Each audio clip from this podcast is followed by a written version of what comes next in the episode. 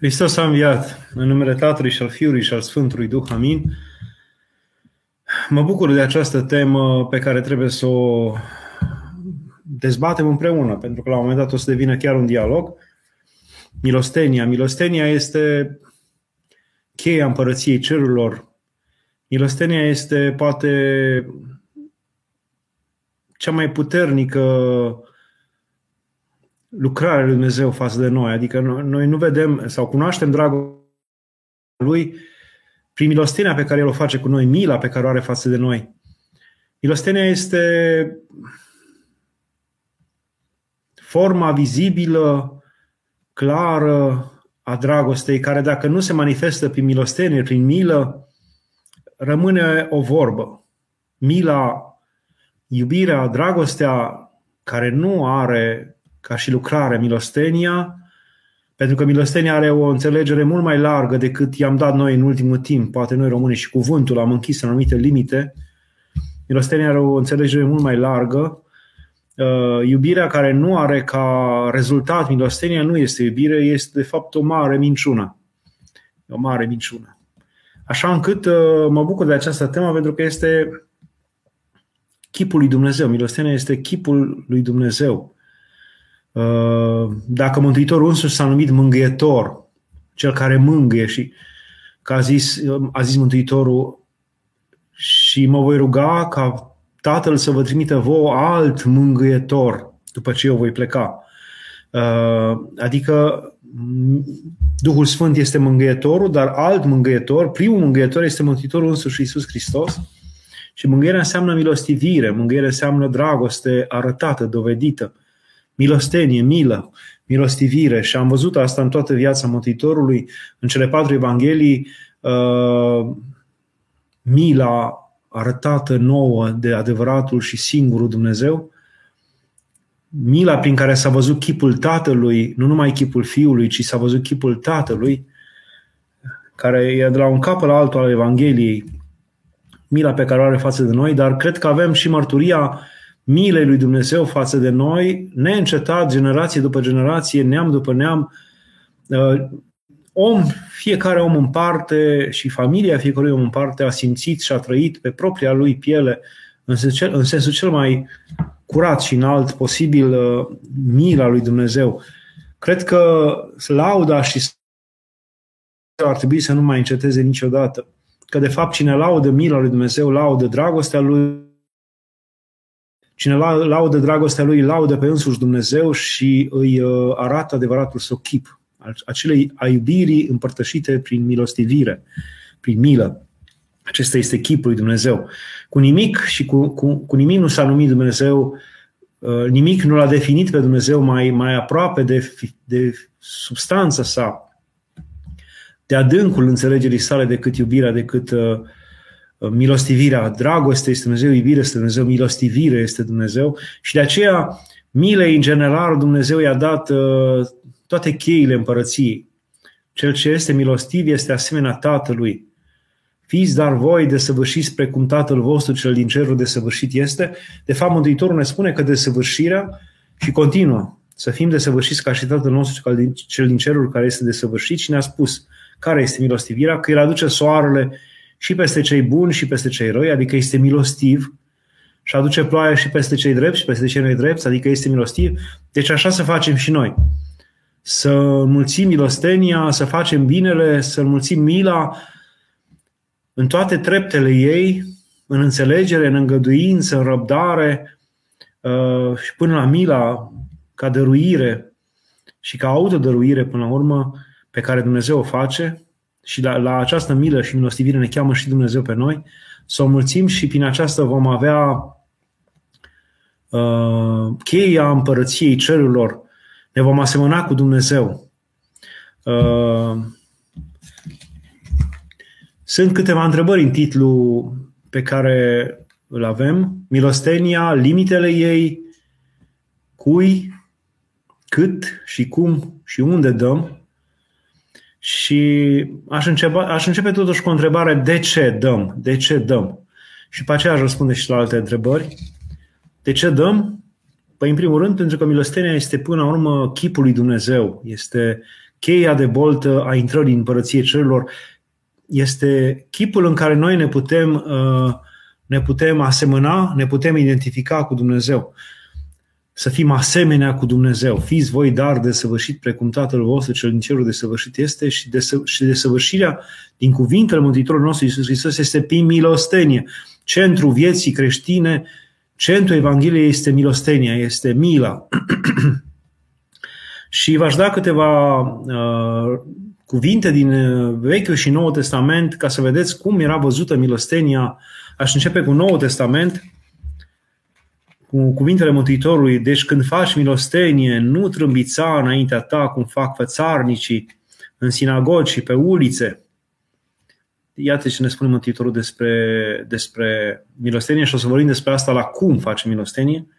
Tu însă când faci milostenie să nu știe stânga ta ce face dreapta ta, Că milostenia, ca milostenia ta să fie într-ascuns și tatăl tău care vede într-ascuns îți va răsplăti ție.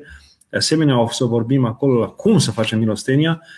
Dar din Vechiul Testament avem, din cartea lui Tobie, zice, care, carte inspirată de Dumnezeu, dă milostenie din averea ta și să nu aibă ochiul tău părere de rău când vei face milostenie. Iată și aceasta vorbește de cum să faci milostenia. Dă milostenie din averea ta și să nu îi pară rău, să nu aibă ochiul tău părere de rău când vei face milostenie. Sau tot în cartea lui Tobie se zice că și milostenia izbăvește de la moarte. Auziți ce spune? Milostenia izbăvește de la moarte și curăță orice păcat.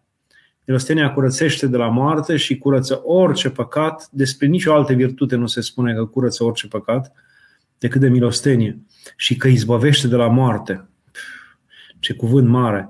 Cei ce fac milostenie și dreptate vor trăi mult. Pe vremea aceea, în vremea lui Tobie, uh, nu se vorbea despre o viață de dincolo, doar profețeau mari profeți, făceau profet, profetizau despre o viitoare viață pe care ne va deschide mângâietorul, milostivul, unsul, Mesia.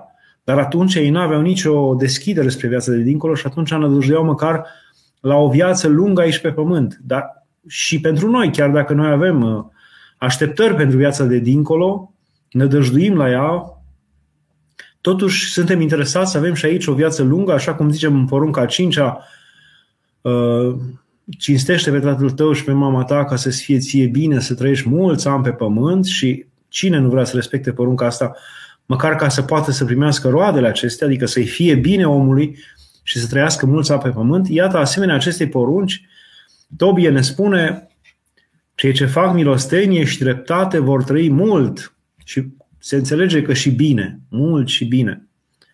De asemenea, în, uh, în cuvântul lui, înțelepciunea lui Isus Irach, se zice Focul arzător îl va stinge apa și milostenia va curăți păcatele. Deci curăță păcatele, ne izbăvește de păcate. Milostenia este una dintre căile prin care omul se izbăvește de păcate și asta nu spune Scriptura. Așa cum focul nu poate fi stins decât cu apă, zice Isus Irach, așa păcatele nu pot fi stârpite decât cu milostenia. Și cred că e adevărat în toate, oricum am luat-o și am, am suci-o, e adevărat. Până și dezlegarea pe care preotul ți-o dă, da, te dezleagă de păcate, dar ele se întorc cu grăbire și te re, reu, recuceresc și duhurile care au venit toate cu păcatele se întorc înapoi în sufletul tău atâta timp cât tu după ce te-ai dezlegat și ai fost dezlegat de către preot și poate că ai avut într-o anumită măsură pocăință, te întorci la asprime față de ceilalți, răutate față de ceilalți, gânduri rele față de ceilalți, deci n-ai milostenie, n-ai milă față de ei. Deci este adevărat în toate condițiile acest lucru uh, spus de Isus Irach, inspirat de Dumnezeu, milostenia va curăți păcatele tale. Uh, de asemenea, Iisus Irac zice, cel care dă din punga sa ține poruncile. Deci, până la urmă, uh, și asta ne spun foarte mulți dintre părinți, că cel care are, care are milostenie și nu se referă doar la milostenia trupească, ci se referă și la o anumită milostenie spirituală, duhovnicească, pentru că a nu judeca, a nu vorbi de rău, înseamnă milostivire, ai milă față de oamenii aceia, ai înțelege, îi îngădui, ierți, a vorbi de rău, a judeca, a lua în răspăr, a da în vileag, a pârâ pe celălalt înseamnă nemilostivire, a ierta pe celălalt, a te milostivi față de celălalt, să am milostenie la nivel spiritual și cu adevărat, cine poate să țină mila, mila și să, să aibă milostivire față de aproapele său și la nivel spiritual și la nivel uh, uh, trupesc, este desăvârșit sau a împlinit toate poruncile. Păi să ne gândim puțin. Uh, a face milă față de celălalt nu se rezumă numai la a judeca, a nu-l judeca. Se rezumă și, sau să, cuprinde și a te ruga pentru el. Uh, deci, toată evoluția spirituală, prin rugăciune, prin postire, prin e cuprinsă cumva în milostenie, a face milă cu celălalt înseamnă să îți domini invidia, să-ți domini uh, a da, a ajuta, să-ți domini egoismul, să ții sub stăpânire pornirile nestăvărite animalice de, de, uh, al instinctului, uh, al instinctului uh, de păstrare, de subzistență, de a încerca să trăiești tu, dar poate toți ceilalți să poată să moară, dar tu să trăiești, să fii sigur că ai cu ce să trăiești, îți depășești aceste instincte prin milostenie. Le calci în picioare în numele Lui Hristos, în numele adevărului pe care Scriptura ți-l, ți-l descoperă. Uh, de asemenea, aș da de la Sfântul Ioan Gură de Aur câteva de ce, ține, de ce facem noi milostenie. Și Sfântul Ioan Gură de Aur era socotit apostolul săracilor, adică, cu alte cuvinte, apostolul milosteniei. Nimeni n-a vorbit mai frumos despre milostenie decât Ioan Gură de Aur, Sfântul Ioan Gură de Aur. Nimeni. Și a fost propovăduitorul, apostolul milosteniei pe toată fața pământului, unde se va citi dată Ioan Gură de Aur, se va mulți milostenia și va citi doar câteva uh, cuvinte ale lui despre milostenie, care cred că și pe dumneavoastră, chiar după 1700 de ani de la 1600 și ceva de ani de la uh, trecerea sa la cele veșnice a Sfântului Angură de Aur, cuvintele acestea străpung inimile. Zice el, milostenia pășește deodată la capătul tuturor bunătăților. Deci, uh, e un, un cuvânt mai lung în care el zice ca să ajungi la Dumnezeu, ca să ajungi la darurile lui Dumnezeu, ca să ajungi la bunătățile lui Dumnezeu, trebuie să faci asta, asta, asta. trebuie să te rogi, trebuie să crezi, trebuie să faci toate aceste lucruri și altele multele. Și la sfârșit zice, milostenia pășește deodată, trecând peste toate la capătul tuturor acestor bunătăți. E ca și cum ai zice, e scurtătura scurtăturilor. Sfântul Ioan Gură de Aur zice, milostenia este o mare și alasă virtute un mare dar și mai mult decât atât, este începutul tuturor bunătăților, dar este și sfârșitul. Deci milostenia este un mare, o mare și alasă virtute, mare, mare și alasă virtute, pentru că este de fapt dragostea trăită, practicată. Și cu așa cum zicem de dragoste că este cea mai mare dintre virtuți, așa milostenia este o mare și alasă virtute, este un mare dar, este nu numai o steneală noastră, trebuie să-l și cerem de la Dumnezeu, este un mare dar, E o strădanie omenească, dar dacă Dumnezeu, văzând strădania noastră și cererea noastră ca să o dobândim, ne-o va da, atunci îl vom avea în chip de săvârșit această virtute, acest dar. Deci nu e numai o stânare noastră, ci e și de care Dumnezeu se bucură foarte mult, dar la un moment dat este ajutorul lui Dumnezeu. Milostenia este un mare, o mare și aleasă virtute, este un mare dar și mai mult decât atât, este începutul tuturor bunătăților și sfârșitul lor. Este începutul tuturor bunătăților care se revarsă de la Dumnezeu peste noi. Pentru că noi, prin milostenie, îl facem dator pe Dumnezeu, ne facem asemenea lui Dumnezeu și Dumnezeu pe cei asemenea lui îi umple de bunătăți. Fiți dar voi de săvârșiți precum Tatăl vostru cel din cerul de săvârșit este, adică fiți milostivi și atunci când omul pășește pe calea milostivirii, vin darurile lui Dumnezeu. Alt cuvânt al Sfântului Angro de Aur, cei hrăniți de tine, adică săraci, necăjiți, întristați, cei hrăniți de tine aici pe pământ îți vor deschide ușile îndrăznirii în ziua cea înfricoșătoare a judecății și te vor primi în veșnicele lor corturi. Auziți? De ce? Că ziceam, prima întrebare este de ce să postim? De ce să ne milostivim? De ce să avem milă? Zice Ioan Gură de Aur, cei hrăniți de tine aici pe pământ îți vor deschide ușile îndrăznirii în ziua cea înfricoșătoare Îndrăznirii, adică să ai trecere înainte lui Dumnezeu. În alt loc, Sfântul Ioan de Aur spune, tu vei tăcea în fața judecății, o să vă citesc și acel cuvânt, dar vor vorbi pentru tine cei pe care îi vei ajuta. Tu vei tăcea în fața legilor pe care le-ai călcat, cuvintelor lui Dumnezeu pe care le-ai, le-ai trecut cu vederea, dar vor vorbi pentru tine cei pe care i-ai ajutat. Acele uși ale judecății, cele de-a dreapta, îți vor fi deschise în ziua cea înfricoșătoare de către săracii pe care i-ai ajutat și te vor primi în veșnicele lor corturi. De asemenea, aici Sfântul Ioan Gură de Aur, dă-le celor săraci și dacă tu taci în ceasul judecății, nenumărate guri te vor apăra.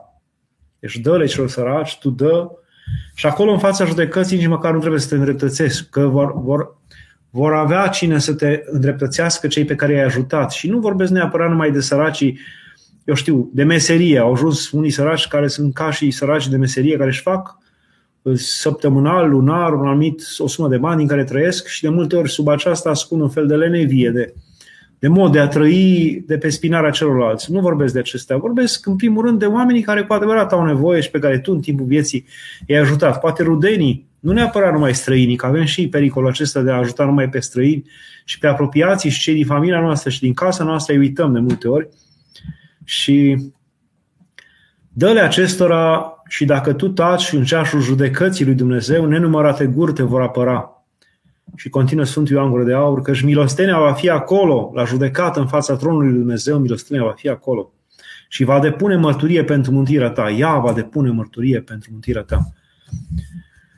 Adică faptele tale vor merge înaintea ta, așa cum uh, când Mântuitorul cobora de pe muntele fericirilor și cobora spre Capernaum și uh, au alergat înaintea lui câțiva din mai mari orașului, iudei din mai mari orașului, și a spus venind, ajută-l pe sutașul care e la noi în oraș, adică un, un ofițer roman care era mai mare peste 100 de soldați romani, ajută-l care are o slugă foarte bolnavă, iată, vrea să vină să să-și ceară ajutorul, dar tu ajută-l pentru că ne-a făcut foarte mult bine și ne-a ajutat și pentru sinagogă și ne-a dat bani și ne-a ajutat în toate pe noi comunitatea iudeilor și l-au vorbit de bine.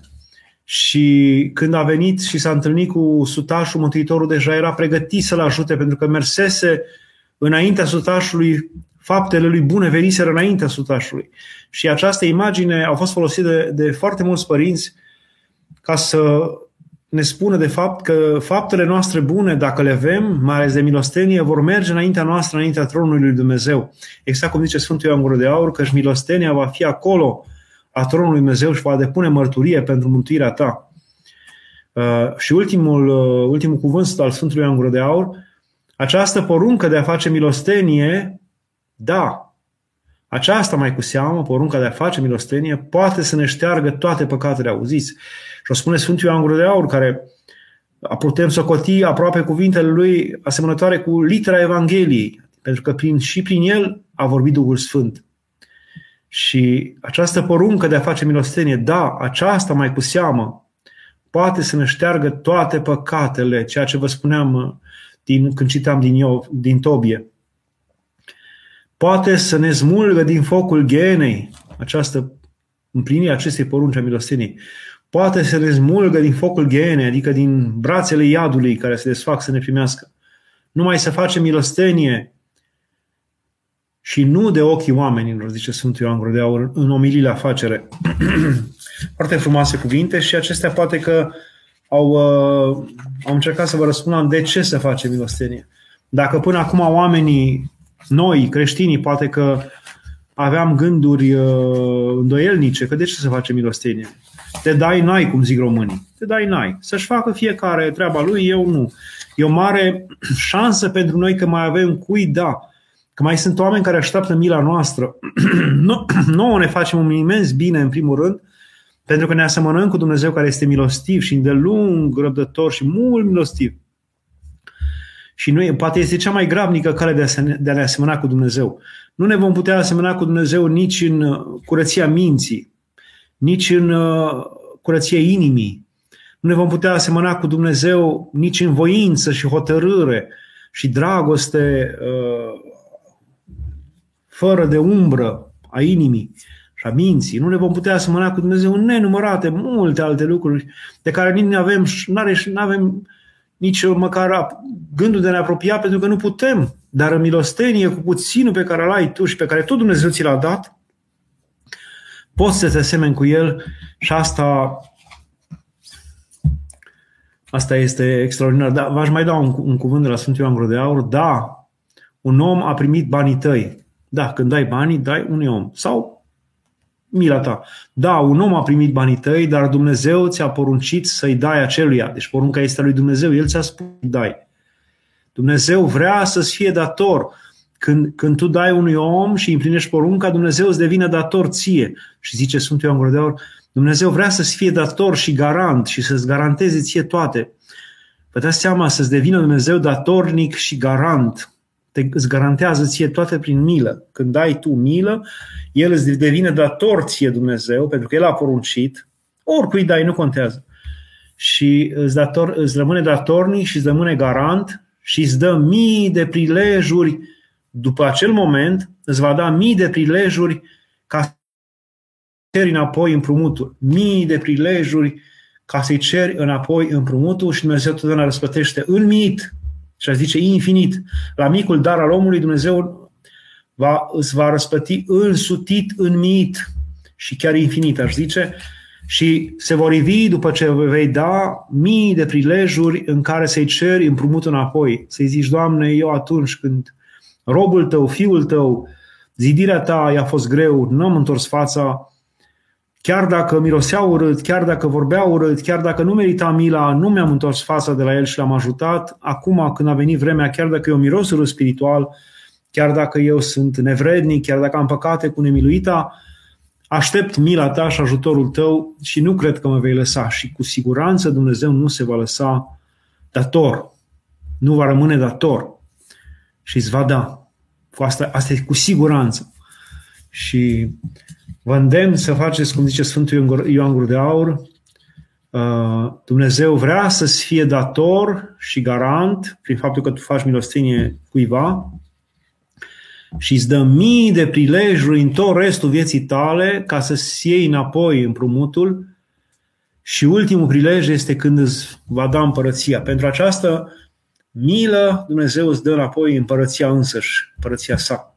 Pentru puținul tău, știți exact cum Uh, a pățit Petru Vameșu, un vestit, uh, un fel de mai mare al Egiptului, era perioada bizantină, uh, Imperiul Bizantin, Imperiul deja creștinat în mare parte, și mai marele Egiptului era unul Petru, un așa numit Petru, care era foarte, foarte uh, zgârcit. Era vestit ca zgârcenie pretutindeni și nu dădea niciodată săracilor. Muncise și mult ca să-și facă averile, dar asta îl făcuse să devină foarte zgârcit și la tot să le strige, merge și munciți, eu am muncit. Și într-un moment dat, săracii de pe străzile Alexandriei din Egipt au făcut între ei un, un pariu că unul dintre ei a zis eu voi scoate de la, uh, voi scoate de la acest Petru ceva. Era, nimeni niciodată nu primise vreo milosenie de la Petru și au pus rămășac toți cu acel, acel sărac că nimeni nu poate să scoată de la Petru ceva.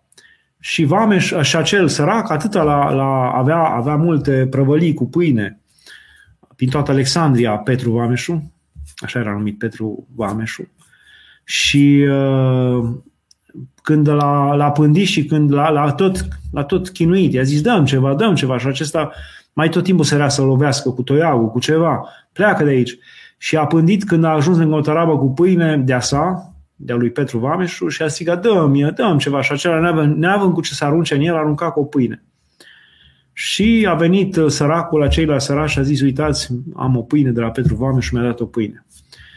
Uh, Petru Vameșu s-a îmbolnăvit după un timp, a ajuns într-un fel de prag al morții și s-a văzut înconjurat de duhurile necurate să treacă dincolo și toate duhurile necurate îl trăgeau să cadă spre adâncuri, spre iad și în clipa în care era tras pe adâncuri, uh, a văzut un înger care a venit cu o pâine, cu pâinea aceea dată săracului și a zis, lăsați-l că iată a făcut o milostenie. Și pentru acea milostenie a auzit glasul lui Dumnezeu, pentru această milostenie îți mai dau timp să trăiești și să-ți îndrepți viața. Și s-a întors Petru Vameșu și a zis, dacă pentru asta, pentru milostenia asta, pentru pâinea asta aruncată de mine, Dumnezeu mi-a mai dat timp și nu m-a lăsat să cobor în iad, a devenit unul dintre cei mai milostivi oameni ai Egiptului. E foarte frumoasă această povestire, ca să vedeți cât de puternică este milostenia. Și aș mai da și exemplu acela al, al, cozi, al, al cepei. Tot așa o femeie rea, aspră, care nu dădea nimănui nimic, pe ca o poveste spusă de Dostoevski. Și la un moment dat a aruncat cu o ceapă după un sărac și când a fost în adâncul iadului, după ce a murit acea femeie sgârcită, a tot plâns și s-a văietat înainte de Dumnezeu, dar n-am făcut eu oare vreodată ceva? N-am făcut eu oare ceva care să mă scoată de aici? Sunt chiar așa de păcătoasă? Și s-a arătat un înger și a zis, ai dreptate, Dumnezeu a hotărât că tu ai făcut o faptă bună în viață și aceea este că ai dat cu o ceapă după un sărac și pentru ceapa aceea pe care a luat-o săracul și a folosit-o, iată, te scoate din iad. Prinde-te de mustățile cepei și eu te voi trage. Și îngerul a, a pus-o să se prindă de mustățile de la ceapă și se înălța încetul cu încetul din iad și cu cât uh, se înălța, alți necăjiți din ea se prindeau de picioarele acelei femei și ea cu răutate îi lovea și cu răutate pe toți îi critica și îi judeca și zicea, voi n-ați făcut bine, ei, e fapta mea bună, eu merit să mă mântuiesc, voi nu și când a aruncat pe ultimul de pe picioarele ei, atunci s-a rupt și s-au rupt și mustățile cepei și a căzut și ea în adâncul iadului. Pentru că asta era încercarea pe care trebuia să treacă, să aibă acum, măcar, măcar acum milostenie cu toți acei oameni. Dacă ar fi avut milostenie și ar fi lăsat să se aprindă de picioarele ei, s-ar fi mântuit. Iată puterea, puterea milosteniei în aceste mici povestioare foarte frumoase. Dar cum să facem milostenia, aș zice, cum să o facem? În primul rând, cum ne spune Mântuitorul, dacă se poate să nu știe dreapta noastră ce face stânga noastră, Uh, adică să o facem cât mai în ascuns, milostenia noastră să facem în ascuns, cum am și citat, uh, citit din capitolul 6 de la Matei, uh, iar tu cât faci milostenie, fă în ascuns și nu trămița înaintea ta, zice Mântuitorul, ca să știe ceilalți ce ai făcut tu. Deci milostenia noastră trebuie să fie făcută cât mai în ascuns. Dacă nu se poate să o știi doar tu și acel om sărac și să nu o faci niciodată de ochii oamenilor, și dacă se poate, nici acela să nu știe, exact cum Sfântul Nicolae a aruncat uh, pungile de bani în casa acelui om sărac care vrea să-și dea fetele pe care nu le putea căsători, că n-aveau zestre la desfrânare, și a aruncat pungile în holul de intrare, în papucii acelor oameni, de unde a și rămas obiceiul ca de Sfântul Nicolae să punem în papuci daruri. Le-a aruncat noaptea ca să nu se știe cine este cel care uh, îi ajută. Deci dacă se poate ca și milostenia ta să o faci în ascuns, fă-o, așa, așa se bucură Dumnezeu. Se spune despre Sfântul Moise Arapu că pentru că avea un trup foarte puternic și îl ispitea de multe ori noaptea, vrea să nu doarmă și nu vrea să-și petreacă noaptea stând degeaba și atunci uh, mergea pe la toți părinții din pustietățile Egiptului și le lua gălețile, uh, vasele de apă care erau la intrare, le lăsau la intrare în chilii le lua și le ducea până la izvoarele de apă, le umplea și le aducea dimineața, la toți era apă proaspătă adusă de Moise Arapu și nimeni nu știa cine este cel care face bine ăsta, că era un bine imens, că erau mulți oameni, mulți bătrâni, foarte bătrâni, care de-abia de-abia își aduceau apa de la izvor. Când s-a aflat că el aduce, n-a mai adus. Deci n-a vrut să fie cinstit pentru asta. Uh, mulți părinți s-au străduit o viață întreagă să facă milostenie fără să se știe că ei fac milostenie. La noi era vestit părintele arhiepiscop Teofil Herineanu, care făcea milostenia foarte mult și nascuns. Nimeni nu știa, trimitea la diferiți oameni prin interpuși, prin diferiți oameni mai puțin cunoscuți sau mai, mai bine sau mai puțin cunoscuți, prin care trimitea milostină la diferiți bolnavi, bătrâni. Nimeni nu știa de unde vin banii și asta a făcut-o ani de zile, ani de zile, constant. Așa făcea și preasfințitul nostru uh, Vasile Someșanu. Deci dacă se poate ca această milostenie să fie nascuns, e foarte bine. Dacă nu se poate, și în multe cazuri nu se poate, ea e mai de, de valoare este să faci milostenia chiar dacă se știe că de la tine e decât să nu o faci. Mai mare lucru este să faci milostenia. Nu cumva să oprești milostenia ta Uh, numai pentru că este cunoscută. Dar uh, contează foarte mult cum o faci ca să nu uh, se vadă sau să se citească în ochii tăi, în osteneala ta, în ceea ce faci tu, un vreun dispreț față de celălalt sau vreo dorință de întâietate în ochii lui. Am avut o experiență de felul acesta. Un uh, domn care venea la lui la biserică a zis uh, nu m-a mai dus părinte la cealaltă biserică, unde mai obișnuia să meargă, nu m-a mai dus acolo pentru că eu acolo am făcut cadou și cădelniță, am făcut cadou și Evanghelie și preotul când cădea și trecea printre oameni nu îmi făcea niciun semn, nu se apleca în mod special pe mine, nu mă saluta special pe mine, pe cum aș merita. Adică el făcuse milostenie și acum aștepta un fel de uh, relație mai specială, vreo fel de aplecare specială a preotului spre el, o cinstire neîncetată ori asemenea daruri, asemenea milostenii făcute cu gândul de a fi băgat în seamă, de a fi cinstit, nu sunt bune, cu atât mai mult uh, dacă tu faci milostenia și când faci milostenia uh, disprețuiești pe cel pe care căruia dai și îl vorbești chiar de rău sau îl judeci sau îi ții o predică aspră înainte de a-i da. Deci mai bine să nu faci atunci milostenia decât să faci cu, cu inimă uh, îndoită, cu sufletul parcă smochinit sau înăcrit, uh, urățit. Deși poate ar zice și mai bine să o faci așa, chiar și așa, că tot îi va folosi la ceva acel om, dar este urât înainte Dumnezeu lucrul acesta. Mai bine să dai mai puțin și să dai cu tot sufletul decât să dai mai mult și să ai inima neîmpăcată și ochiul rău. Asta e o, un, uh, un lucru pe care l-au spus mulți părinți în decursul timpului. Până la urmă, pe cât se poate să dăm în ascuns, dacă nu se poate să dăm prin mijlocirea altora, iar dacă nu se poate nici așa, să dăm calul lui Dumnezeu frumos și atent, nu aruncat, nu batjocorit, nu a zvârlit în stradă, nu. Și cum se dă frumos, cum se dă un cadou, cum ți-ar place să ți se facă ție, așa să se, se faci și tu altora. Uh, să dăm odată cu ceea ce dăm și înțelegere, și condescendență, și inimă bună, adică să nu avem inimă rea. Să nu fie inimă de, de dușman ci, sau inimă de judecător, ci inimă de frate. Dacă se poate, asta ar fi cum, cum să dăm. După aceea, cât să dăm, cât să dăm, am putea zice cât are nevoie acel om, dar nu se poate acest lucru pentru că de multe ori nevoile celuilalt, nevoile aproape lui sunt uh, ca un sac fără fund și o nevoie constantă și continuă și și atunci, cât poate fiecare? Uh, Sfântul Pavel la un moment dat le spune într-o scrisoare unor ucenicei săi să strângă peste săptămână ceea ce n-au cheltuit, ceea ce a rămas în surplus, ceea ce, ceea, ceea ce este surplus și la hrană și la haine și, la, și n-au cheltuit, le-a rămas pe deasupra și acel, acele uh, așa ce au strâns de la bani până la haine și mâncare să le trimită mai apoi, să le dea la sfârșit de săptămână celor sărași, celor necăjiți. E un sfat foarte bun. Este un început al milosteniei. Al doilea este să dai cât poți tu să dai fără, este o adevărată uh, știință și învățătură, eu știu cum să o numim, uh, să dai fără să te uh, învârtoșezi cu inima, pentru că poți să dai peste măsură, să n-ai înțelepciune, să dai peste măsură, să-ți fie greu după aceea, să nu ai tu cele de trebuință și apoi să începi să te răzvrătești împotriva lui Dumnezeu, să-i ceri dreptate lui Dumnezeu să-i cer să facă cu tine minuni pentru că tu ai dat săracilor.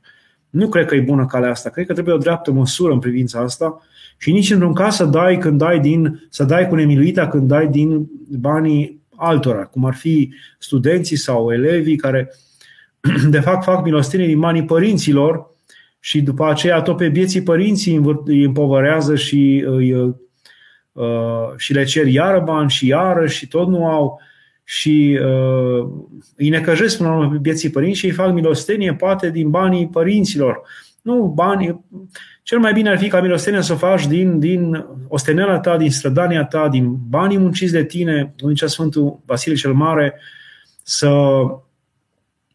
asude banul milosteniei în palma ta înainte de a-l da. Nu, nu era vorba că se asu, să asude să te gândești, să-ți fie greu să dai, nu, nu, nu. Era vorba că să-l, să-l câștigi tu cu propria ta osteneală, cu sudoarea ta și așa să dai uh, banul milosteniei. Nu, uh, așa e foarte ușor și de multe ori uh, nu aproape că nu are nicio valoare să dai milostenie din nemunca ta, din prea plinul tău, exact cum Mântuitorul stând și uitându-se cum dădea fiecare milostenie în sinagogă, a văzut pe mulți dând mult, dar ei dădeau din prisosul lor sau poate din bani nemunciți de ei, din bani câștigați, cine știe în ce mod, eu știu, nedrept. Și aceia puteau să dea mult și că aveau și că banii nu erau munciți de ei.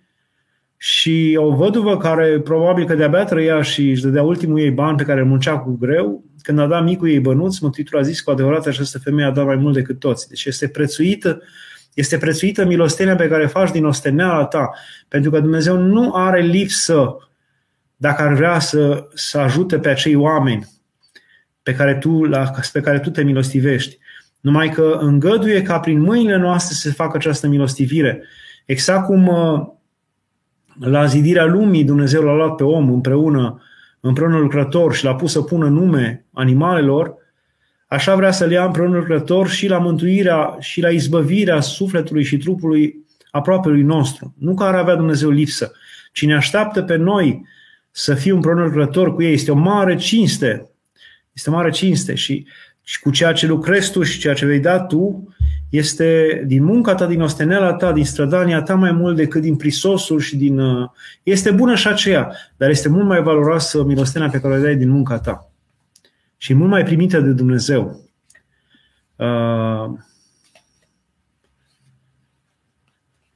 deci, cum ziceam, trebuie să te gândești cât dai ca să nu te învârtoșezi tu, trebuie să te gândești când dai, ca nu cumva dând altora tu să ne dreptățești pe apropiații tăi, familia ta, rudele tale, de, de, la, de la gura cărora poate ei și ei rămân uh, mâhniți, triști, dar tu ajuți pe alții. Este un, un pericol foarte mare de, mult, de multe ori acest fel de a fi, îl fac foarte mulți. Îi îndemn să aibă dreaptă măsură în privința aceasta și să nu uh, se arunce să facă lucruri mari la străin, la cel de departe, iar cel, la cel de aproape să se comporte ca niște tirani. Să știți că nu întâmplător Mântuitorul ne spune uh, Uh, faceți bine că ne vorbește despre iubirea față de aproape și nu ne vorbește de iubirea față de departe.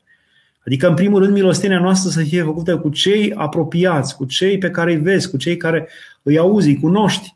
Și după aceea cu cei de care ai auzit tu, prin cine știe ce mijloace, eu știu, uh, social media sau cine știe ce alte modalități uh, ai auzit tu de la unul sau de la altul, pe cei pe care îi vezi, pe cu cei care ești aproape, de multe ori în familie, nici apropiați, care o duc greu, care lipsește ceva. Ai milă față de aceștia ca să poți după aceea să ai milă și față de ceilalți.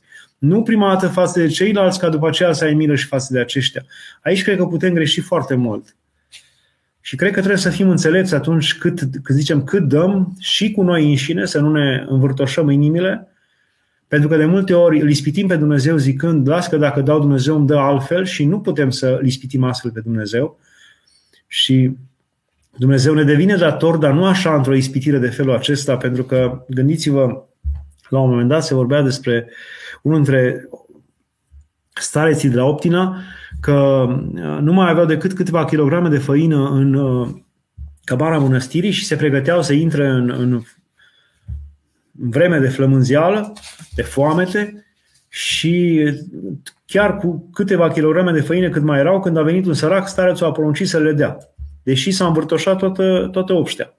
Și nu după puțin timp după ce a dat acelui sărac toate kilogramele de făină cât mai erau, dimineața s-au trezit cu o caravană de care care au umplut toată, de pline de făină și de toate bunătățile care au umplut toată cămara. Și au văzut monahii și au zis, uite, are dreptate starețul, când am dat, Dumnezeu ne-a dat înapoi. Și acum când nu mai aveau în cămară uneori, uh, se grăbeau să se ducă pe străzi să găsească sărași ca să le dea uh, milostenie ce mai aveau prin cămară, zicând că așa Dumnezeu le va trimite mult mai mult. Și starețul i-a certat și le-a spus că nu-L putem ispiti pe Dumnezeu așa. Nu se poate așa, adică nu faci un adevărat uh, uh, contract uh, destul de dubios cu Dumnezeu, ispititor, în care tu uh, dinainte vezi când ai mai puțin și fugi repede să dai cuiva, oricui se nimerește numai ca el să-ți aducă mai mult. Nu se face așa. Și atunci și tu când dai, nu dai cu gândul ăsta că dacă dau puținul care l-am, acum o să-mi dea Dumnezeu mai mult. Nu, nu poți să-L ispitești pe Dumnezeu așa. Și atunci când dai, dă zicând, da, dacă voi da și după aia nu mai am și așa, uite ce îmi lipsește și asta și asta, voi putea răbda fără să mă revolt? Da, atunci dau. Dacă nu, dă mai puțin. Sau nu da deloc decât să ajungi să te revolți în motivul lui Dumnezeu. Deci cred că trebuie aici multă dreaptă măsură și trebuie dreaptă măsură și în relațiile cu apropiații și cu familia noastră în care nu putem să luăm de la gura lor, să dăm altora numai de dragul de a împlini noi porunca cum ne imaginăm noi că ar trebui. Porunca se poate împlini și cu aproapele nostru care e cel mai aproape și cu care stăm în casă. Uh,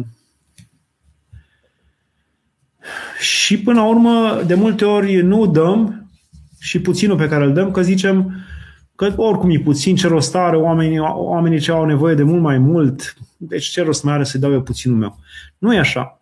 Gândiți-vă la mulțirea peștilor și a pâinilor, că Mântuitorul a mulțit peștile și pâinile, peștii și pâinile și uh, tot așa au zis și apostolii înainte de mulțire. Au zis, Doamne, Mântuitorul, zis, dați-le voi să mănânce acelor oameni, 5.000 de bărbați afară de femei și de copii și uh,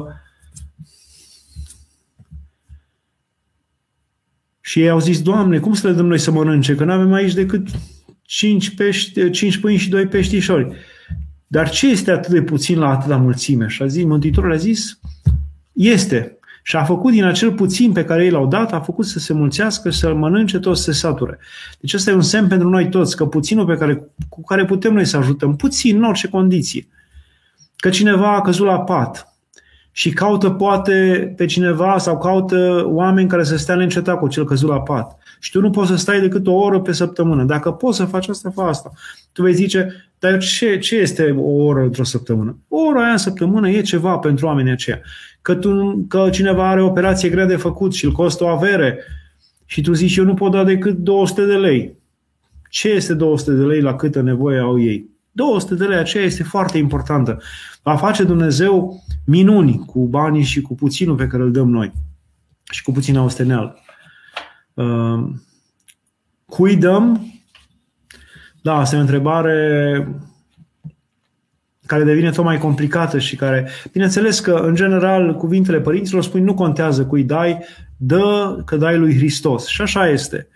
Nu contează că acesta te minte, nu contează că acesta se preface, nu contează că acesta uh, e un cercetător profesionist care e lene să muncească, nu contează, tu dă ca că îi dai lui Hristos. Așa este, dar în același timp ne avem cuvântul Mântuitorului care spune fiți înțelepți ca șerpi și blânzi ca porumbei. Deci trebuie să fim și înțelepți ca șerpi, nu numai blânzi ca porumbei. Și când vedem adevărați cercetători profesioniști care câștigă mult mai mult decât câștigă părinții noștri sau noi, într-o săptămână câștigă cât noi nu câștigăm într-o lună, când vedem uh, copii uh, puși să cerșească și uh, forțați sau bătrâni și pe care îi așteaptă în colțul străzii niște hândrălăi mari care iau toți banii și după pun iară la cerșit, adevărate filiere de cerșetorie, când vedem lucrurile astea, nu putem să fim nepăsători și să dăm cu nemiluita în asemenea condiții. Nu, cred că până la urmă contează să ne dăm seama cui dăm, să avem o relație personală cu acei oameni, trebuie, ar fi ideal să avem o relație personală cu acei oameni cărora le dăm și uh, să le cunoaștem viața. În primul rând, nu totdeauna și nu e cel mai bine să dăm bani, mai ales gândiți-vă că Mântuitorul niciodată n-a dat bani. Și, și când vorbește la a doua venire, la înfricoșătoarea judecată, că tot pentru milostenie primește Dumnezeu în împărăția sa. Și când vorbește despre milostenie, nu zice niciodată bani. Zice, străin am fost și m-ați primit, gol și m-ați îmbrăcat, flămând și mi-ați dat să mănânc, uh, însetat și mi-ați dat să beau, bolnav și m-ați cercetat, în temniță și ați venit la mine. Niciuna nu vorbește de bani. Deci să știți că banii sunt o chestie mai nouă sau cumva mai ușoară pe care am găsit-o de a rezolva problema milosteniei, dar ea, în esența ei, problema aceasta a milosteniei ar trebui să se rezolve prin uh, uh, o relație mai apropiată de acești oameni și să-i ajutăm cu ceea ce au nevoie, cu mâncare, cu haine, cu loc unde poate să stea, să se odihnească sau să rămână o vreme, uh, cu cercetarea lor atunci când sunt uh, bolnavi, cu vizitarea lor atunci când sunt la închisoare. Bineînțeles că toate acestea presupun și bani, că ca să-i duci mâncare trebuie să ai bani. Dar uh, prea mult s-a transformat milostenia într-o formă de virare de bani, ori în mână direct, ori pe card, ori în cine știe ce modalități. Prea mult. Și cred că s-a și, de aceea s-au, s-au și făcut aceste rețele de cercetorie. Probabil că dacă s-ar da numai hrană, numai băutură, apă, numai haine, numai, uh, nu prea ar funcționa cercetoria pentru aceste rețele. Și atunci, uh, da, ce dăm? Mai bine să dăm uh, mâncare și cele materiale decât și cui dăm.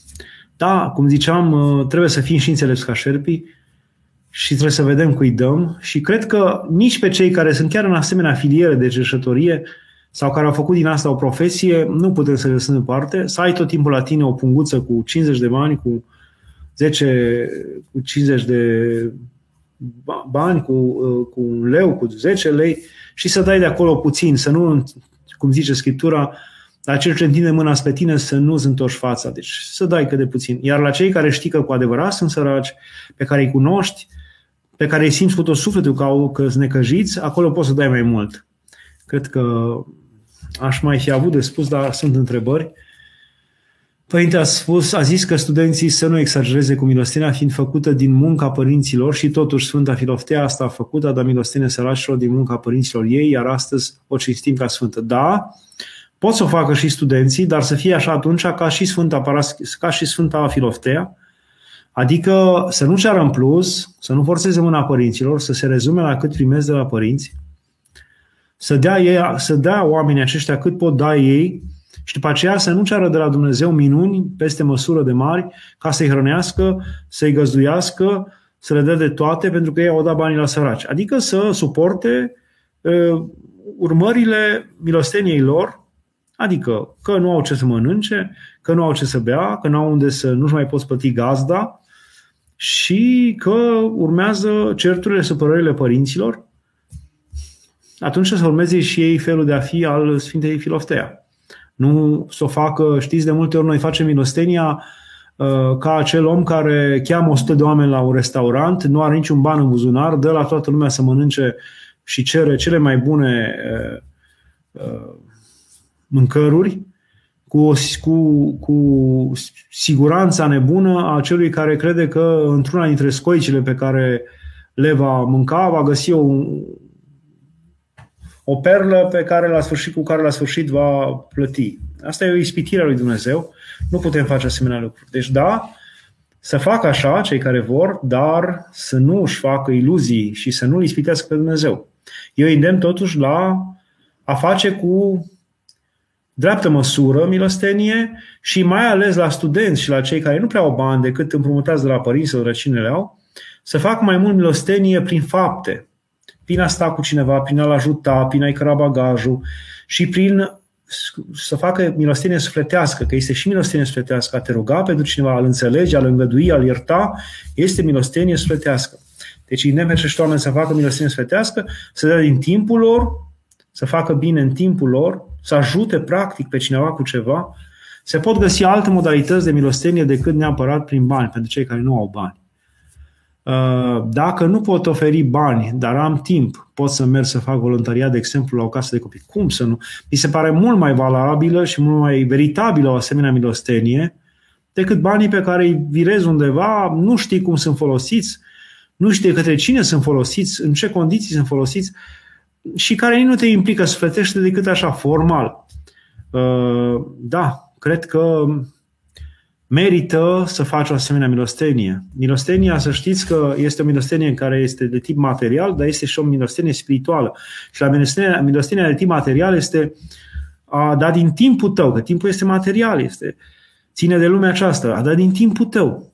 A, de exemplu, când zice cercetezi pe cei bolnavi, nu zice duci mere, duci mâncăruri bune la cel bolnav. Nu spune că plătești medici. Nu, nu dai nimic. Să-l cercetezi. Adică omul are nevoie de un timp cu tine, de o, de o, de o milă, milă a sufletului tău și de o îngăduință a inimii tale față de el. Aceasta e o milostenie în care dai din timpul tău și din sufletul tău. Este o milostenie uh, iar să, să, să mergi la cei care sunt în închisori. La fel, nu duci nimic, n-ai ce face. Poți să nu duci nimic. Bine, dacă ai ce duce, foarte bine, dar poți să nu duci nimic. Important e că nu lași în singurătate absolută pe acel om și în uh, disperarea de a se simți singur și lepădat de toți. Și asta e să dai din timpul tău și din uh, sufletul tău, într-o anumită măsură. Deci, cred că poți face lucrul acesta, să fii voluntar, mi se pare excepțional. Anuța se consideră milostenie atunci când uh, dăruiești timp din timpul tău sau atunci când te rogi pentru cineva, da? Rugăciunea este un tip de milostenie. Este poate cea mai înaltă formă de milostenie, că prin rugăciune pui și sufletul tău, nimeni nu are dragoste mai mare decât cel care își pune sufletul pentru prietenii săi, zice Mântuitorul. Și în rugăciune, rugăciunea adevărată este cea care în tu îți pui sufletul ca și gaj și îl pui înainte lui Dumnezeu și cere ajutorul lui Dumnezeu și te, pui un, te faci una cu cel pentru care te rogi, ca și cum te ruga împreună cu el și ceri în numele lui ajutorul. Te identifici cu cel, cu cel necăjit pentru care te rogi. Și așa cum Mântuitorul se identifică cu toți necăjiții, și tu te identifici cu acel necăjit și te rogi pentru el și Dumnezeu iubește acest fel de a fi. Asta e, asta e o milostenie. Poate cea mai înaltă formă a milosteniei este rugăciunea, dar rugăciunea nu e desăvârșită dacă nu se arată și într-o anumită formă materială exterioară. Adică nu ne putem limita doar la rugăciune. E adevărat, monahii se limitează în principal la, la rugăciune, dar e o cale specială a lor. Noi, cei din lume, trebuie să nu ne putem limita numai la rugăciune, deși ea este cea mai înaltă formă de, de milostenie, ci trebuie să și facem, să ajutăm cu ceva. Așa ne-a învățat Mântuitorul. Ne-a zis ca văzând oamenii faptele voastre cele bune să slăvească pe Tatăl vostru cel din cerul. Deci trebuie să vadă și faptele noastre cele bune. Nu numai rugăciunile noastre. Uh, Ionela, părinte, nu îmi place să mi se ceară bani, dar fac pomană, dau de pomană, pentru că așa îmi doresc când și cui și cum gândesc eu. Aleg eu cui dau de pomană, adică celor în nevoi. E greșit? Nu e greșit. Foarte bine. Mai ales dacă îi alegi pe cei cu adevărat care chiar au nevoie. Mai ales că am avut experiențe nenumărate în care uh, oameni uh, care au primit pomană, așa zis cerșetori, de fapt nu erau de fapt nu erau cerșetori. Erau chiar niște pretențioși care au primit darurile și le-au aruncat în spatele bisericii sau pe alee pe lângă biserică și nu le trebuie este mâncare, nu le trebuie este așa. Eu cred că de, de, de multe ori această parastasele noastre, pomenile noastre suferă de această problemă. Marea majoritate a oamenilor nu le trebuie nici colacul acela, nici ce se aduce acolo, nici coliva, nici... Și atunci să, avem, să vedem cui dăm acele daruri ca acei oameni să se bucure și să slăvească pe Tatăl cel din ceruri și să se roage, că noi de aceea dăm pomană ca acei oameni care primesc să mulțumească, să, să se îndestuleze și ei cu, cu acea hrană sau cu ce primesc și să, să ceară lui Dumnezeu milă pentru acel suflet pentru care se dau acele daruri și să slăvească pe Dumnezeu că, iată, sunt oameni care le dau și lor. Ori e bine să găsești asemenea oameni și să faci milă cu astfel de oameni. Nu pomană cu oameni care nu au nevoie. Nu chem din sat pe oamenii cei mai bogați, pe aceea doar îi chem că trebuie să-i pui la o masă după ce au stat la slujbă, că e o cinste care se face. Dar aceea nu e pomana adevărată. Pomana adevărată este să dai celor care au nevoie. Și de multe ori pomana asta poate să fie sub alte forme. Nu e neapărat nevoie să dai numai mâncare. Mâncarea nu mai este o problemă. În vechime a fost o problemă și mâncarea putea deveni o formă, devenea o formă de pomană excepțional, deosebită. Nici hainele nu mai sunt așa o problemă, nici hainele nu mai pot fi o formă de pomană care să-i, uh, să-i, să, să, să, să aibă efectul dorit. Trebuie reconsiderat tot, aceste, tot ceea ce dăm noi ca pomană și cât dăm și cum dăm. Eu cred că am ajuns vremurile în care pomana cea mai mare este să iertăm, pomana cea mai mare este să îngăduim, pomana cea mai mare este să, să nu judecăm cu asprime, pomana cea mai mare este să mai dăm timp celuilalt de întoarcere și să mai avem răbdare cu el, acestea sunt pomenile cele mai mari pe care le putem face și de care Dumnezeu se bucură cel mai mult, să ne rugăm pentru ceilalți, să facem bine celor ce ne fac rău, astea sunt pomenile cele mai mari.